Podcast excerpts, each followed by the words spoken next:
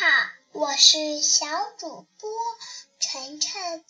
今天我给大家讲一首儿童诗，儿童诗的名字叫做《如果》。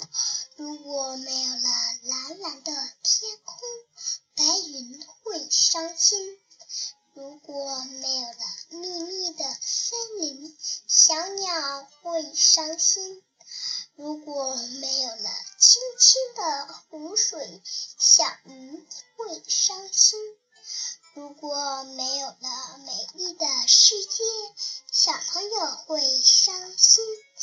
让我们一起手拉手，美化环境，保护地球。谢谢大家。